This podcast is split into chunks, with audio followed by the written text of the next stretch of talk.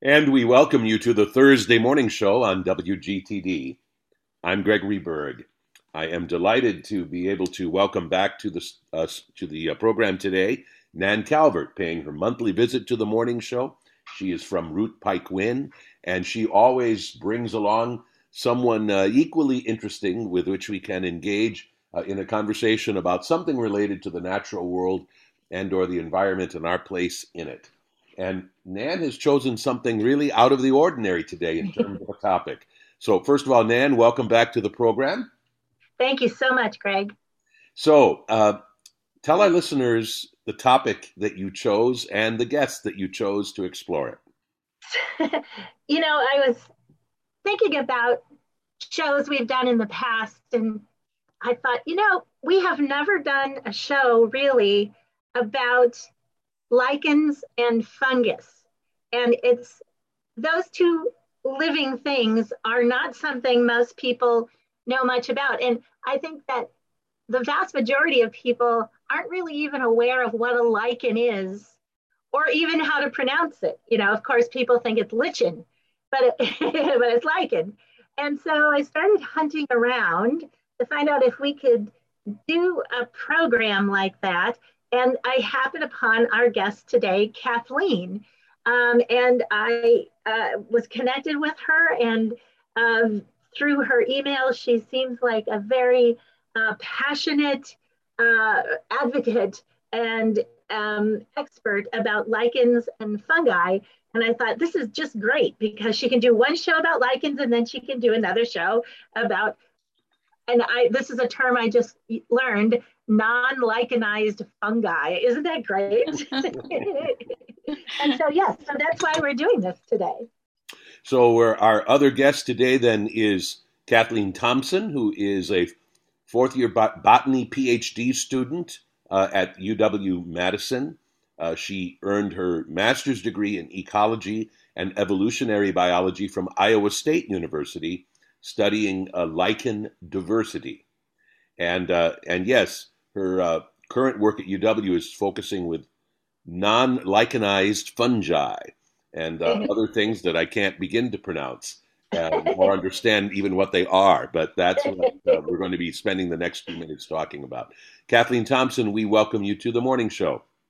Oh, thank you so much. It is is my pleasure to be here, and I feel honored to be invited. So thank you before we get specifically to lichens and your love of lichens, uh, let's find out a little bit about where you come from originally and maybe kind of your life's path, which ultimately led you to what you are uh, now exploring. Absolutely, yes. Um, so I grew up in Iowa, um, so not too not too far from Wisconsin here.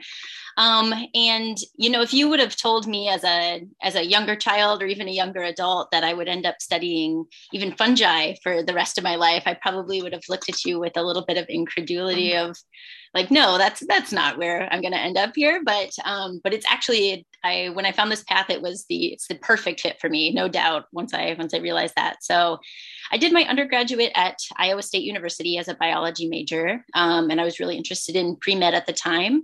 Um, but somewhere throughout there, I sort of did a did a flip, and all of a sudden was taking plant courses that I was really interested in, um, and that led me to taking a course on lichens and bryophytes. So bryophytes being like mosses and liverworts and tiny little uh, non want to take that course but i heard that there were a lot of field trips and not a lot of exams and i thought oh yeah that sounds like something i'm interested in. So uh, but once i took that course and i saw these organisms under a microscope i immediately fell in love and was very captured by them. Um, the next year i helped ta the course uh, with dr jim colbert and eventually took some years off in between there but came back to do my master's with uh, dr colbert studying lichen diversity Wonderful. By the way, since I'm originally from Iowa, I'm curious very oh, specifically where you're from.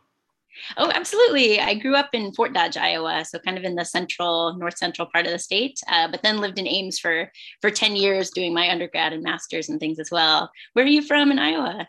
Uh, I went to. Well, I grew up in Decorah, up in the northeast corner, but then I, after that, was down in Atlantic, which is right between Des Moines and Omaha, so almost straight south of Fort Dodge, if I recall.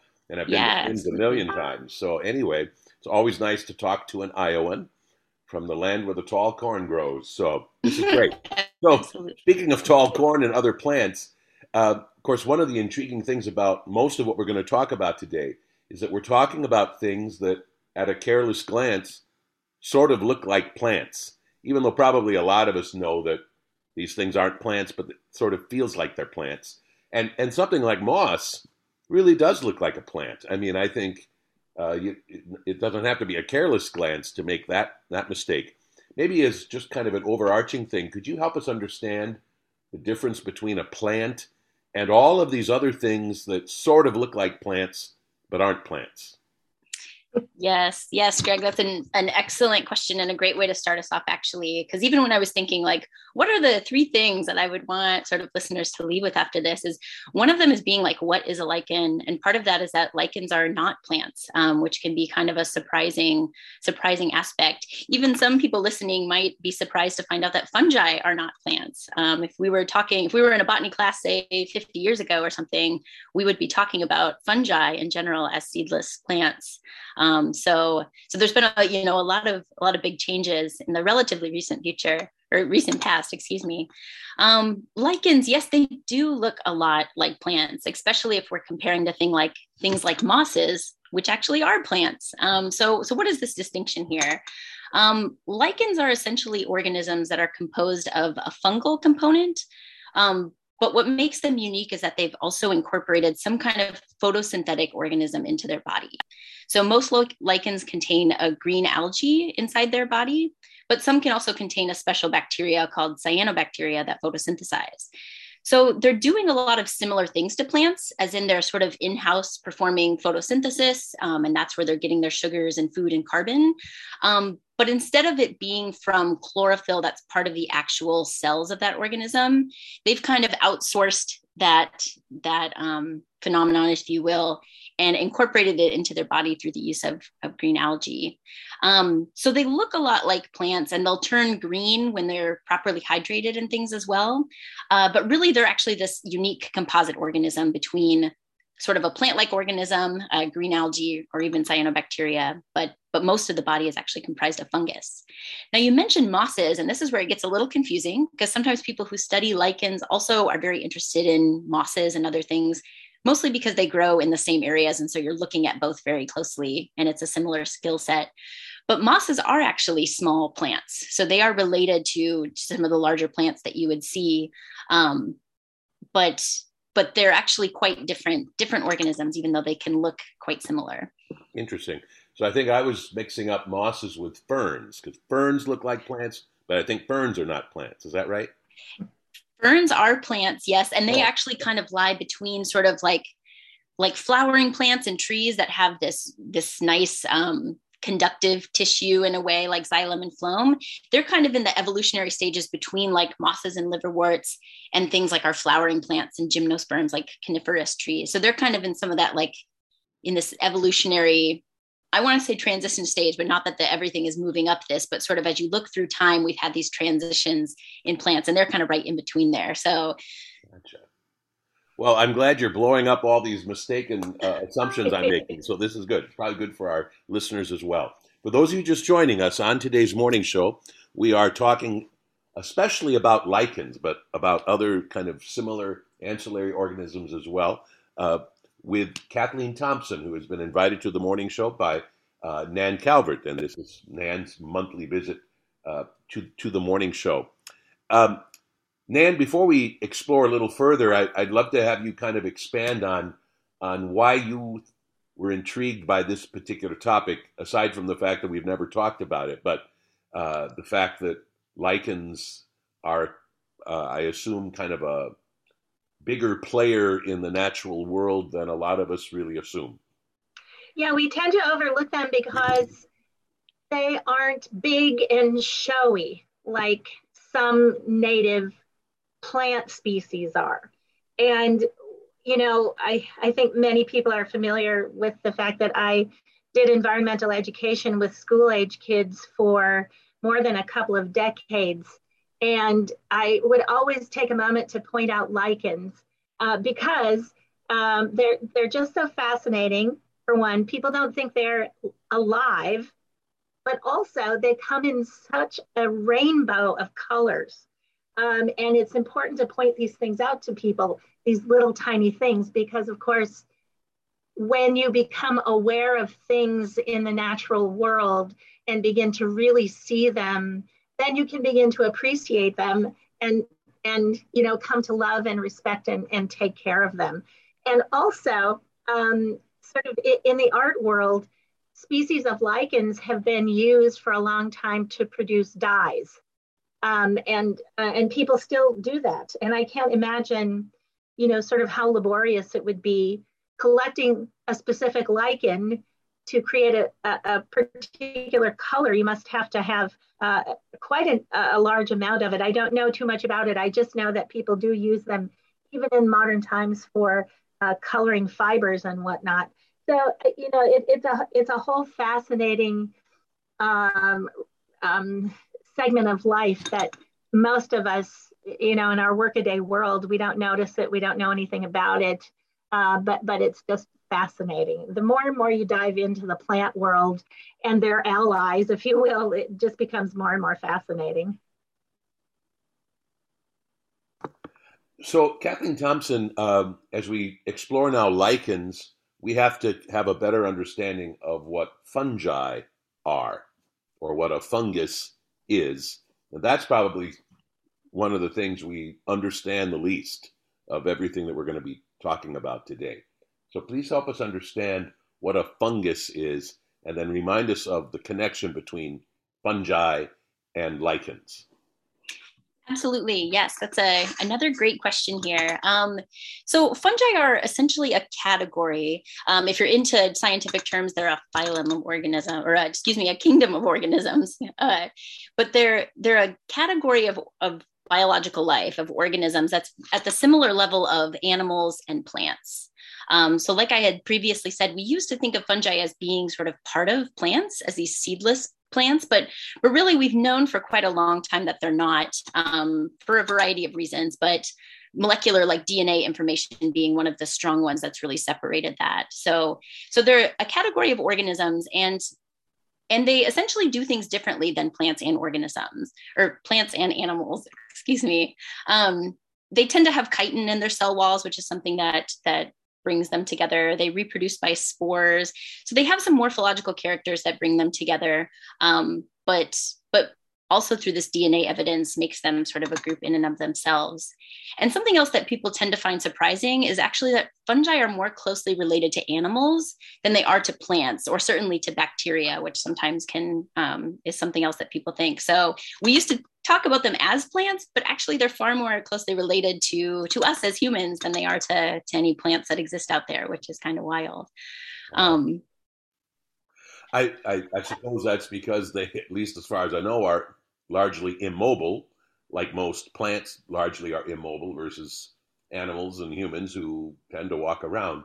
So, what would be one or two of the traits that that uh, fungi share with with animals, for instance? Yeah, good question. Um, one of them, I think probably one of the ones that comes to mind uh, first for me is the way that they get their food. So there's something that scientists would call heterotrophs, hetero meaning different, and troph meaning how they obtain their nutrition. Basically, fungi have to eat other organisms to get their food, just like we do. Like we eat plants or other animals to obtain our nutrition. And that's what fungi are doing. So when you see mushrooms or little fungal fruiting bodies growing out of a log or out of the ground. They're either digesting those wood cells or getting some kind of nutrients from underground, whether that be from the soil and decaying plant matter or from plant roots that are exuding sugars or trading sugars um, with these fungi, but they're getting their nutrition from somewhere else.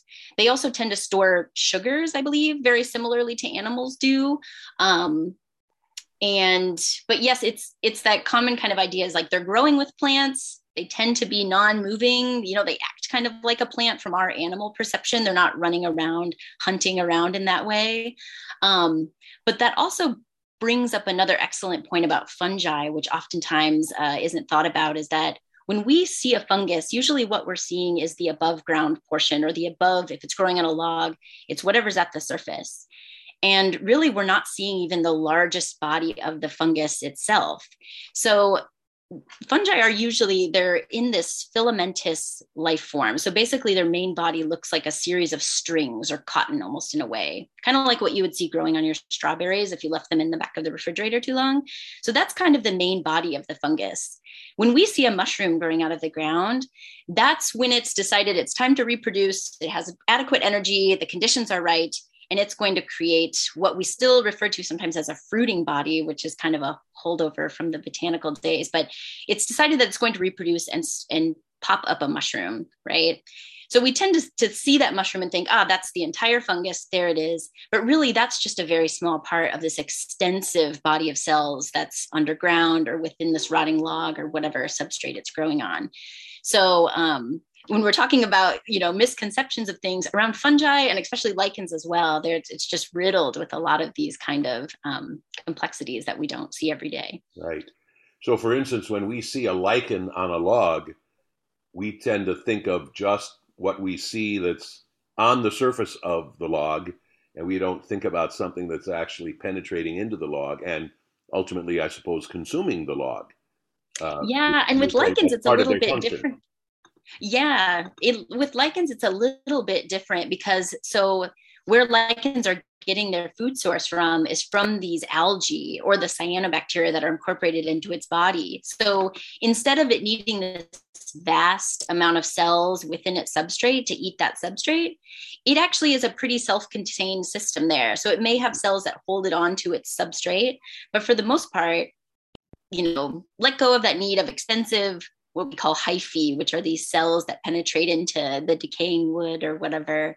Um, and it basically just focuses on, in some ways, farming this algae that it has inside its body. Wow. So it's kind of similar in some ways, I think, to like doing almost like hydroponic gardening at home right mm. like you're tending to these plants and you're you're making sure that they have these nice adequate conditions but really you have this goal of like harvesting the fruits and whatever sort of carbon sources they're going to make. So it's basically a different strategy of getting food. Instead of all these enzymes that can break down wood and everything they've specialized in sort of providing a suitable habitat for green algae that we used to always think of as being a mutualistic relationship where this was really positive for both partners there's a lot of evidence, though, that really it's a fungus that's sort of parasitizing these algae in a way. Very similar to this like hydroponic gardening example where you know you're giving these plants this lovely setup in your house with these ambient temperature what that temperature dial is set at. Are they getting water? Are they getting nutrients? So there's this kind of um, control that it exerts over the algae actually in a way. And so. then is it the same kind of a relationship with the bacteria? Are they parasitizing the bacteria or is it the other way around? This is fascinating.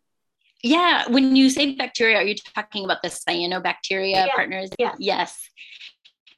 So it'd be it'd be pretty much the same example, right? Where they're they are maybe providing this sort of like suitable home like structure, if you will, that that protects them from some UV rays and tries to make sure they don't dry out too much um, in terms of the cyanobacteria. But but really, they're controlling. Um, kind of their access to light and moisture and things as well. They're controlling their reproductive, so many things about them, and they're essentially there to harvest uh, whatever carbon they're making, um, kind of keep them alive. But they're they're and taking how do the sugar, lichens so. reproduce, Kathleen? Oh gosh, great question. Lots of lots of excellent questions here, and I, I'm always so excited to talk about these that I hope I'm not getting a little too excited here that it's hard to understand. Um, so lichens reproduce in a really interesting way, which makes them just you know they continue to baffle us uh, in so many ways, but. So lichens can reproduce asexually, where little bits of their of their body can fall off and actually become a new lichen, or they produce little tiny packets actually that have some of those fungal hyphal cells. Um, along with a green algae cell or a cyanobacterial cell and they send these little packets off. So they're all the partners are sort of there to to make a new lichen. Um, but they can actually reproduce sexually as well but that's where things get pretty interesting because it's only the fungal component that can sort of sexually reproduce in that way. So it produces fungal spores just like any other fungus would. Like when you see spores coming off a mushroom it produces spores like that. But then those spores have to find a new suitable habitat and they have to find the appropriate um, algal or cyanobacterial partners, or at least someone that they can form that close association with um, to remake a brand new lichen. So, and I think that's why we see in lichens that a lot of them do have ways to reproduce asexually, um, but it certainly are different strategies. And every lichen seems to do it a little bit differently depending on if they reproduce asexually and how they do that. How often do they reproduce sexually? And that might depend maybe what partners they can associate with and how common those partners are. So, in short, it's a it's a complicated sort of thing and i think there's still so many questions around how do they do this? And how do they make it so or how do they do so so successfully? And what will that look like in a changing environment as well? Right. um, i'll add something to that just because these articles just came out. So dr colbert my old um, advisor at iowa state just sent these to me the other day actually. It was on cnn and then another similar story in scientific american but a paper just came out um, actually looking at the sort of rates at which Trebouxia, which is a common green algae in lichens, the rates at which that can sort of adapt, if you will, to changing environments. And they did this large phylogenetic analysis, this big scientific analysis, and essentially they found that it takes thousands to millions of years to these algae to adapt to changing and new environments.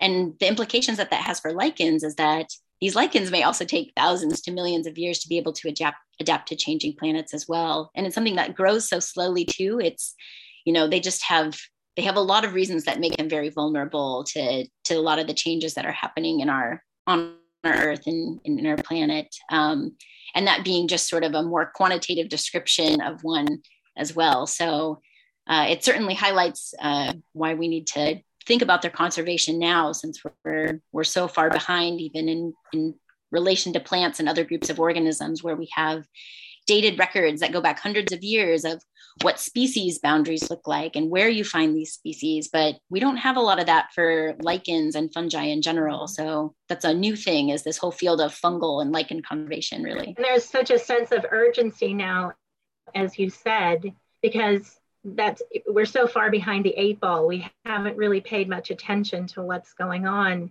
And what their role is in the bigger picture you know if when they are inevitably as everything will be affected um, so robustly by the climate crisis uh, you know what kinds of things will happen when they begin to you know shrink disappear whatever you know we don't know what that connection is is what you're saying yeah, absolutely. And it's, you know, it's one of those things too, as someone who, who now has eyes trained to see lichens, um, which I'll add is one of those things where if you think you're hearing this word for the first time and you think, wow, I don't think I've ever encountered a lichen in my life, you see them they're every day they're around you right? If you've ever seen the trees turn sort of a greenish on their trunks after rain or in fog that is all due to lichens. If you're from the midwest and you've been cruising down a, a gravel road or sort of a, a, back road and you see the tops of the wooden fence posts look like they're rusted almost that kind of orangey color that is all itty bitty adorable little lichens that are there. So i encourage you to stop some time and go take a peek as closely as you can uh, to see what those look like. But so they're yeah they're i mean they're they're everywhere here.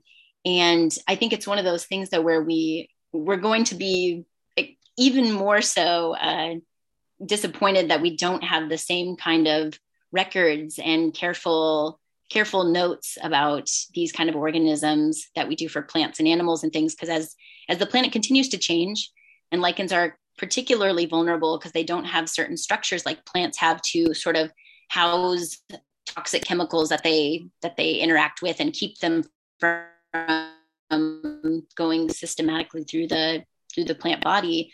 Lichens just are absorbing everything that they are receiving moisture and anything that's dissolved in that moisture anything that deposits itself on that lichen it goes straight into the body of that lichen. So they're particularly sensitive and that's exactly why we use them as bioindicators of, of water and air quality. That's one of the things we've been using them for. But um, but the point that I'm trying to to sort of get to here is that like I think we're going to look back and we will realize that we've lost a lot of species and a lot of a critical component of ecosystems that we can never reverse it and go back and make collections or or do studies on those kind of things or figure out what what those organisms need right it's all going to be in retrospect and i think it's I think it's you know it's going to be a, a, heartbreaking sort of of backlook. For those of you just joining us, today is the monthly visit of Nan Calvert to the morning show. And our special guest is Kathleen Thompson from the University of Wisconsin Madison, where she is a PhD a student in botany. And as you have already heard, uh, an expert on, among other things, lichens. That's what we are exploring today. So, Kathleen, you've already touched on the fact that that there is a, an amazing array of lichens.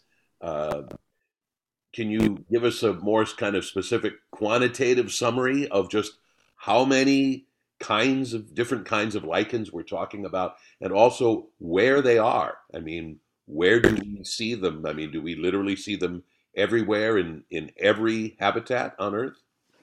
Uh, yes, yes. Actually, that's an excellent point to make. Um, is that one of the most interesting things about lichens is that you can find them on essentially every terrestrial substrate on Earth and even a lot of aquatic environments as well, but really everywhere from the Arctic to tropical regions. So they are it's the, you know they are ubiquitous and there are certain species that are found almost globally around the globe um, or at least circumboreally, you know, if they're kind of restricted by latitude, but they're found everywhere around that latitude. But then there are some that can be so endemic or so they only grow on one particular mountaintop, right? Or something, or one particular island. They're just that's the only place you can find them. So they really cover the cover the entire entire gamut of what that can look like.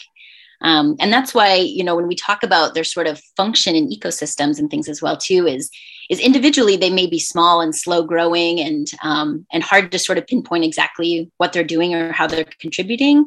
But when you consider that lichens as a general whole are covering a lot of substrates that wouldn't be suitable for most other forms of life, right? Like even tree trunks, like you can have plants that can grow up those, but rock surfaces, all of the rock surfaces that we have on Earth, like when you consider all of the lichens that are covering those, which would be areas that other things couldn't grow, collectively, you have this really significant um, contribution to things like nutrient cycle or biogeochemical cycling. I'm sure people have heard the talk about like carbon storage and things, you know, those kind of more buzzwordy kind of things. And when you think about lichens, you tend to think small, maybe, but when you think on this scale of what they're actually covering on Earth, it can actually be a pretty large contribution um, what they're doing to those kind of kind of things, especially in areas where there couldn't be something else that's really filling that role. You know, you oh. mentioned all of the substrates on which lichens can flourish, rocks and tree trunks and uh, and all of those things. I even have um, a gray colored lichen growing on some fencing that's essentially a plastic material and it fascinates me that it can live there because I always thought, well, it has to be a tree trunk, a rock, an old wooden fence post, something of that nature. But no, these seem to be flourishing just fine. Absolutely, excellent point, Nan. Is that also they are they can grow on many man-made sub- substrates as well. So metal, oftentimes you'll see them growing on metal signs, which is kind of incredible because metals themselves can be pretty tough areas, you know, to grow. It's like really concentrated um, metal elements right as and like i said is these lichens don't have much in the way of keeping things out of their out of their bodies so so they're i mean they're really incredible as i'm highlighting that they're also these really sensitive organisms but they can actually be incredibly robust so if you look this up online you'll find more information about it but a number of years ago at this point they actually took lichens into outer space and subjected them to like sort of the full range of UV radiation, the intense temperature changes of outer space, and all of these really harsh conditions. And they brought these lichens back to planet Earth. And I think there was a period where they weren't really photosynthesizing, the algae wasn't photosynthesizing. But after, was it hours or days or something, they were back to full metabolic capacity like nothing had happened so it's it is this kind of weird dichotomy of like they're wildly resilient yet also really sensitive to some of the to some of the the changes on earth too so it's kind of a mixed bag and of course i need to highlight that i'm talking very generally about lichens but that would be it'd be the same thing as me trying to say something broadly about plants or about animals right is that this is a, a group of organisms that you can't always make good generalizations across an entire group. So, um, but the fact that a lot of them are sensitive, I think, is something that's worth highlighting, um, just because it does emphasize that urgency of of doing something about it. And even you know, even if that just means like getting to know the lichens that are in your backyard, or you know, um, and and developing an eye to see those, and so that so that you can even be seeing changes as well. So, are we talking about dozens of kinds of lichens, or hundreds, or thousands? I mean, how many? I suppose it would be species of lichens. What are we generally speaking talking about in terms of the range of that diversity that you were just talking about?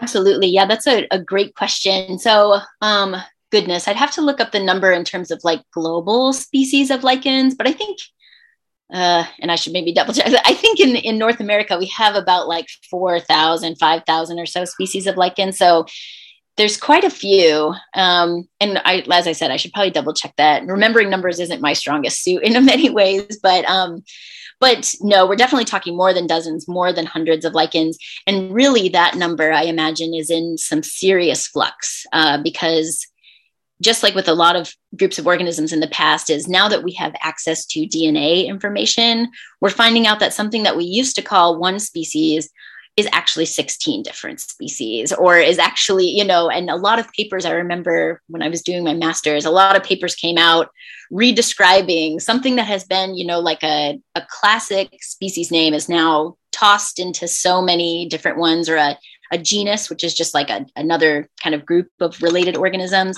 that becomes 10 different genera. And so as someone who is working with taxonomy and writing, trying to write my right, I would have to go back and change all of these names and figure out, you know, what.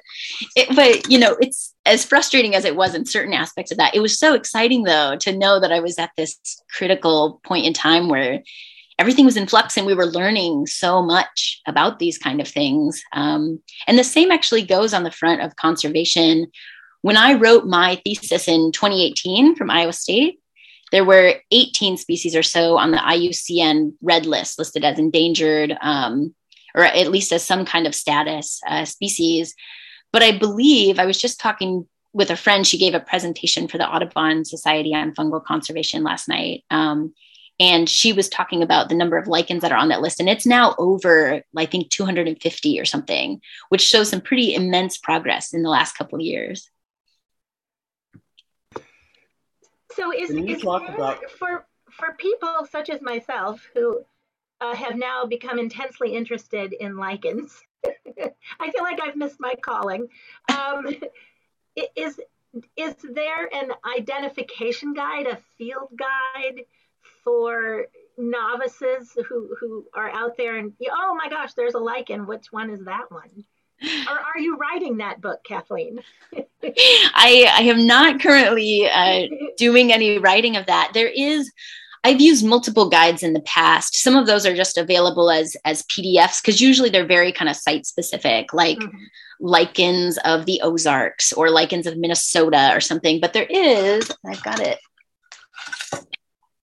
This is is what the sort of um, I'm I'm holding up a, a, giant book here of hundreds of pages, and it's you know a foot by a foot almost.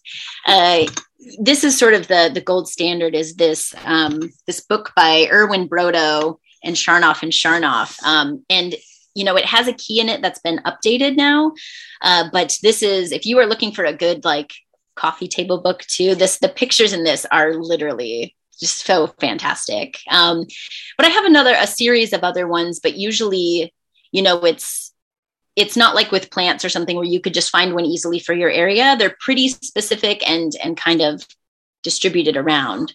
Um, so a little more challenging, but it depends on what species you're looking at too. Some of the ones that you're finding in the the lichens to Ireland book are the same species that you're finding over here too, at least as we know it right now. But wow, thanks.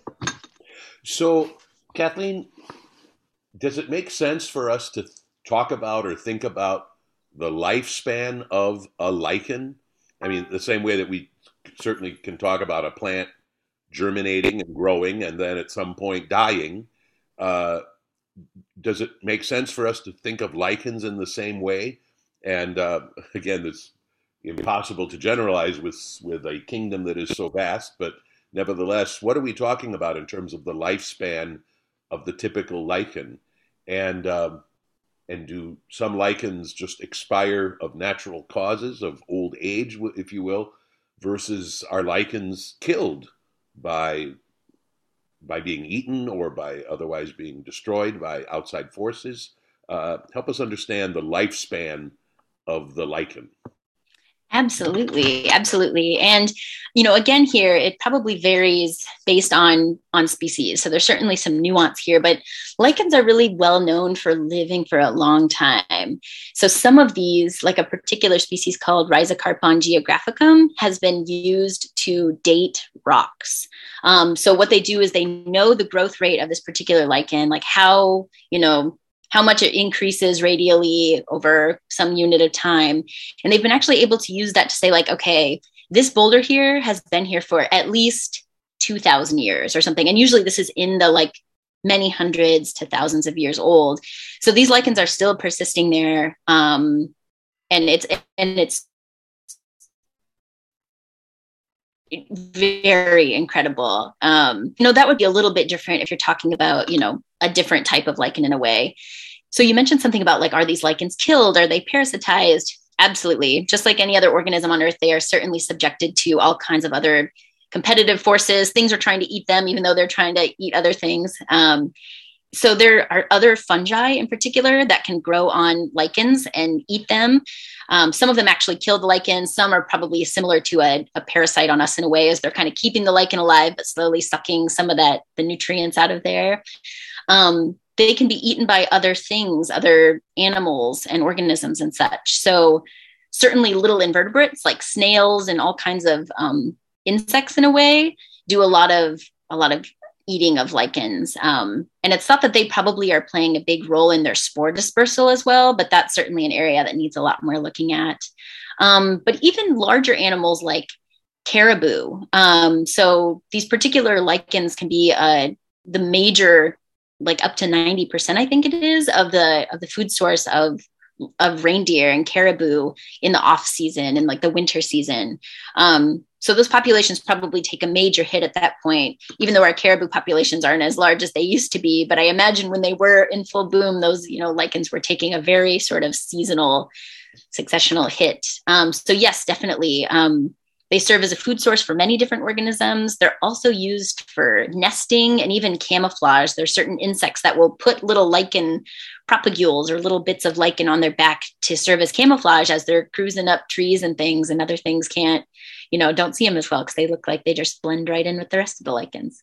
Yeah, hummingbirds like to adorn their little nests with lichens.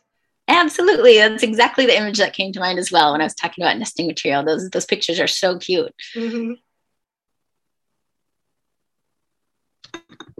do we eat lichens? That is, we humans. Is it is this a food source for us at all?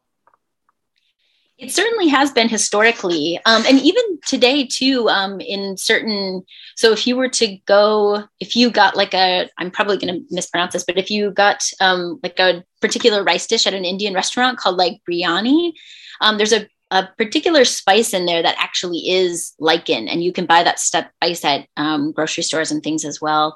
Um, so it is used in some ways still today in food, but historically it was used as a survival food. Um, there's one called Cetraria islandica that grows on the ground, and it's really beautiful actually. But it used to be ground up and mixed into flours to make flours go a little bit further.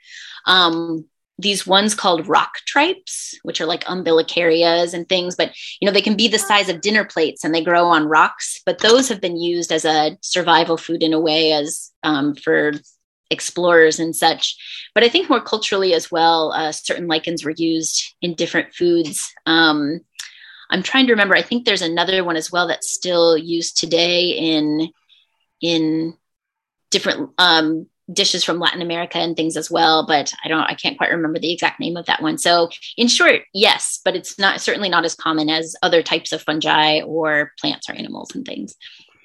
So I think one of the things I'm taking away from this conversation is that I certainly better understand why there are people like you studying lichens because it seems like it is this amazing life form that we are still coming to grips with. I mean, still understanding.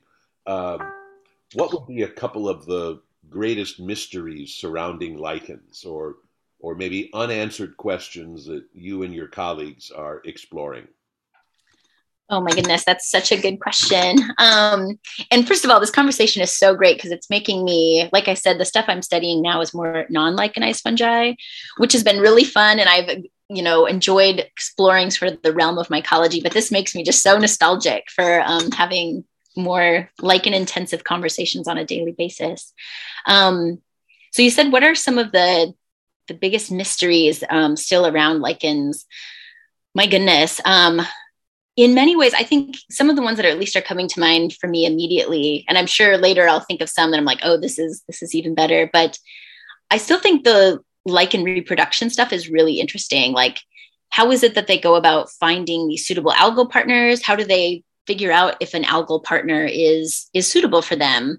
Um, we used to emphasize this duality of relationship where there's a single fungus and like a single species of green algae and it's a very tight association and there can be no other partners right it's this very sort of monogamous thing but what we actually find is that not only is it not a, a single species of algae. Oftentimes, there's even completely unrelated algae in there, or sometimes there's algae and cyanobacteria in there. Or sometimes it's a particular fungus that can associate with algae and look and act one way, or with cyanobacteria and look and act a completely different way. And we're finding out they're actually the same fungal species.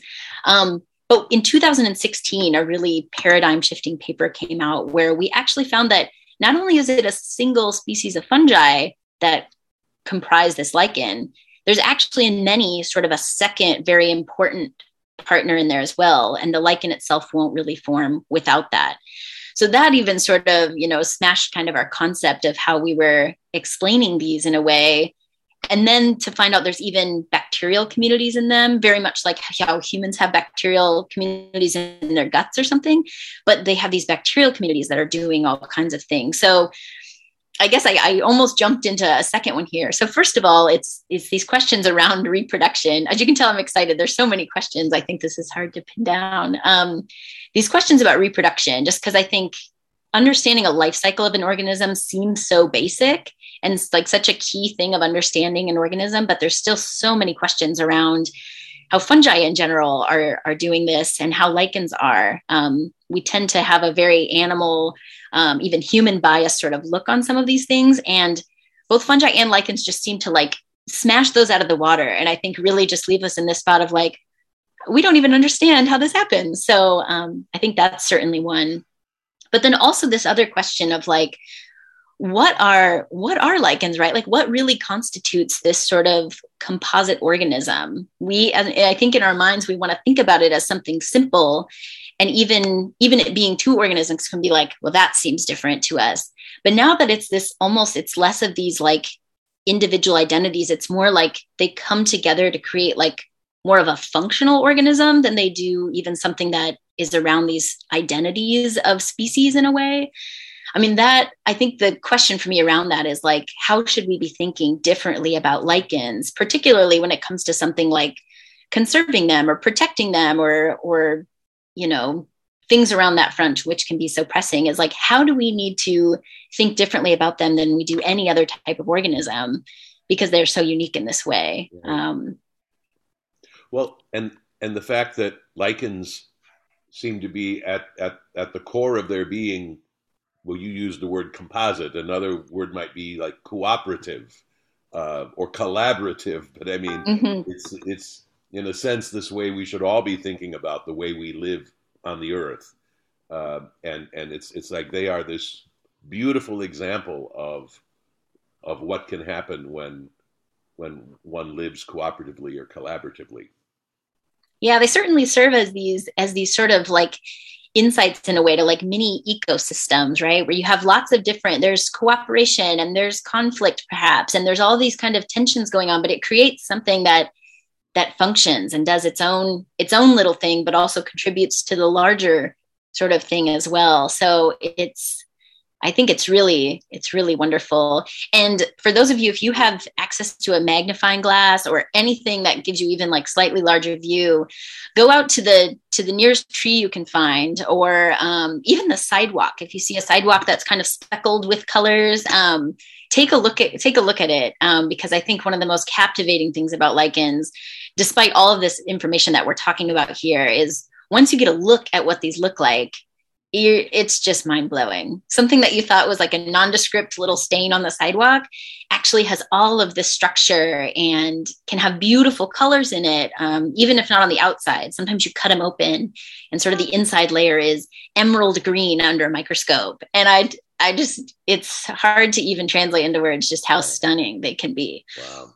Well, you have certainly done a, a marvelous job of celebrating the the wonders and the diversity of the world of lichens. And I'm so glad Nan Calvert came up with the brilliant idea of inviting you on the program. This has been absolutely fascinating, and uh, I have a feeling anybody who's listened to this conversation will think differently about lichens from this point on. I know that I will, and I will be uh, hungry to to learn much more. Kathleen Thompson, who is a PhD uh, botany student at the University of Wisconsin Madison It was wonderful to have you here today. Thank you so much.